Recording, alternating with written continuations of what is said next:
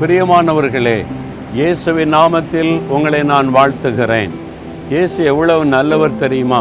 நம்முடைய தேசத்தை, நம்முடைய மக்களை நேசித்து இந்த இயேசு என்கிற இனிமையான நாமத்தை அறிந்து கொண்டாதான் அவங்க ரட்சிக்கப்படுவார்கள் என்று சொல்லி மிஷினரிகளை அனுப்பி சுவிசேஷம் என்கிற அந்த இயேசுவை நமக்கு அறிவிக்கும்படி அவர் தேவ மனிதர்களை அனுப்பினார்.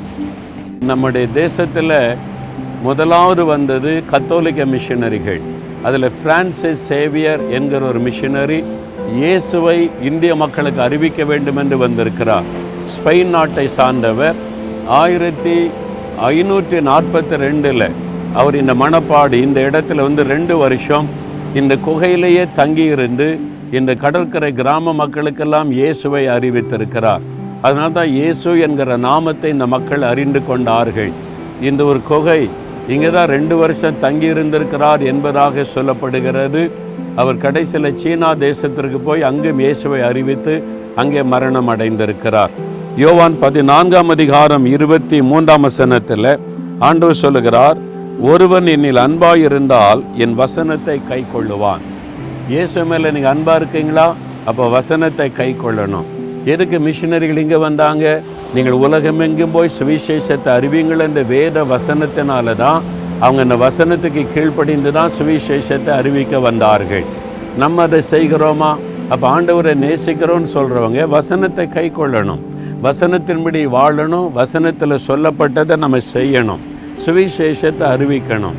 நீங்கள் பக்கத்தில் இருக்கிற மக்களுக்காவது சுவிசேஷம் சொல்லுங்கள். எங்கோ ஸ்பெயின் தேசத்திலேருந்து நம்முடைய மக்களுக்கு இயேசு என்கிற நல்ல வார்த்தையை அறிவிக்கணும், நற்செய்தியை சொல்லி வந்தாங்களே. எத்தனை ப்ராட்டஸ்ட் மிஷினரிகள் வந்தாங்க. சீகன்பால்க் மிஷினரி வந்தாங்க, ராக்லண்ட் மிஷினரி வந்தாங்க, அப்புறம் ரேமியஸ் மிஷினரி வந்தாங்க. எவ்வளோ பேர் தியாகத்தோடு வந்து சுவிசேஷத்தை அறிவிக்க வந்தாங்க. எதனால்? வேத வசனம் சொல்லுது, உலகம் எங்கே போங்க சுவிசேஷத்தை சொல்லுங்கன்னு. நம்மளால் முடிந்தது உங்கள் தெருவில், உங்கள் கிராமத்தில், பக்கத்து ஊர்களில் உங்கள் கூட வேலை பார்க்குறவங்களுக்காவது இயேசுவை சொல்லணும்ல. அப்போ தான் இயேசு உண்மையாக நேசிக்கிறேன்னு அர்த்தம். அப்போ நீங்கள் சொல்லுங்கள், ஆண்டவரே நான் உம்முடைய வசனத்தை கை கொள்ளுவேன், உம்முடைய வசனத்தின்படி நடப்பேன்னு ஒப்பு கொடுங்க. தகப்பனே, நாங்களும் நேசிக்கிறோம், உம்முடைய வசனத்தை கீழ்ப்படிந்து நடக்கவும் உம்முடைய வசனத்தின்படி வாழவும் அர்ப்பணிக்கிறோம்.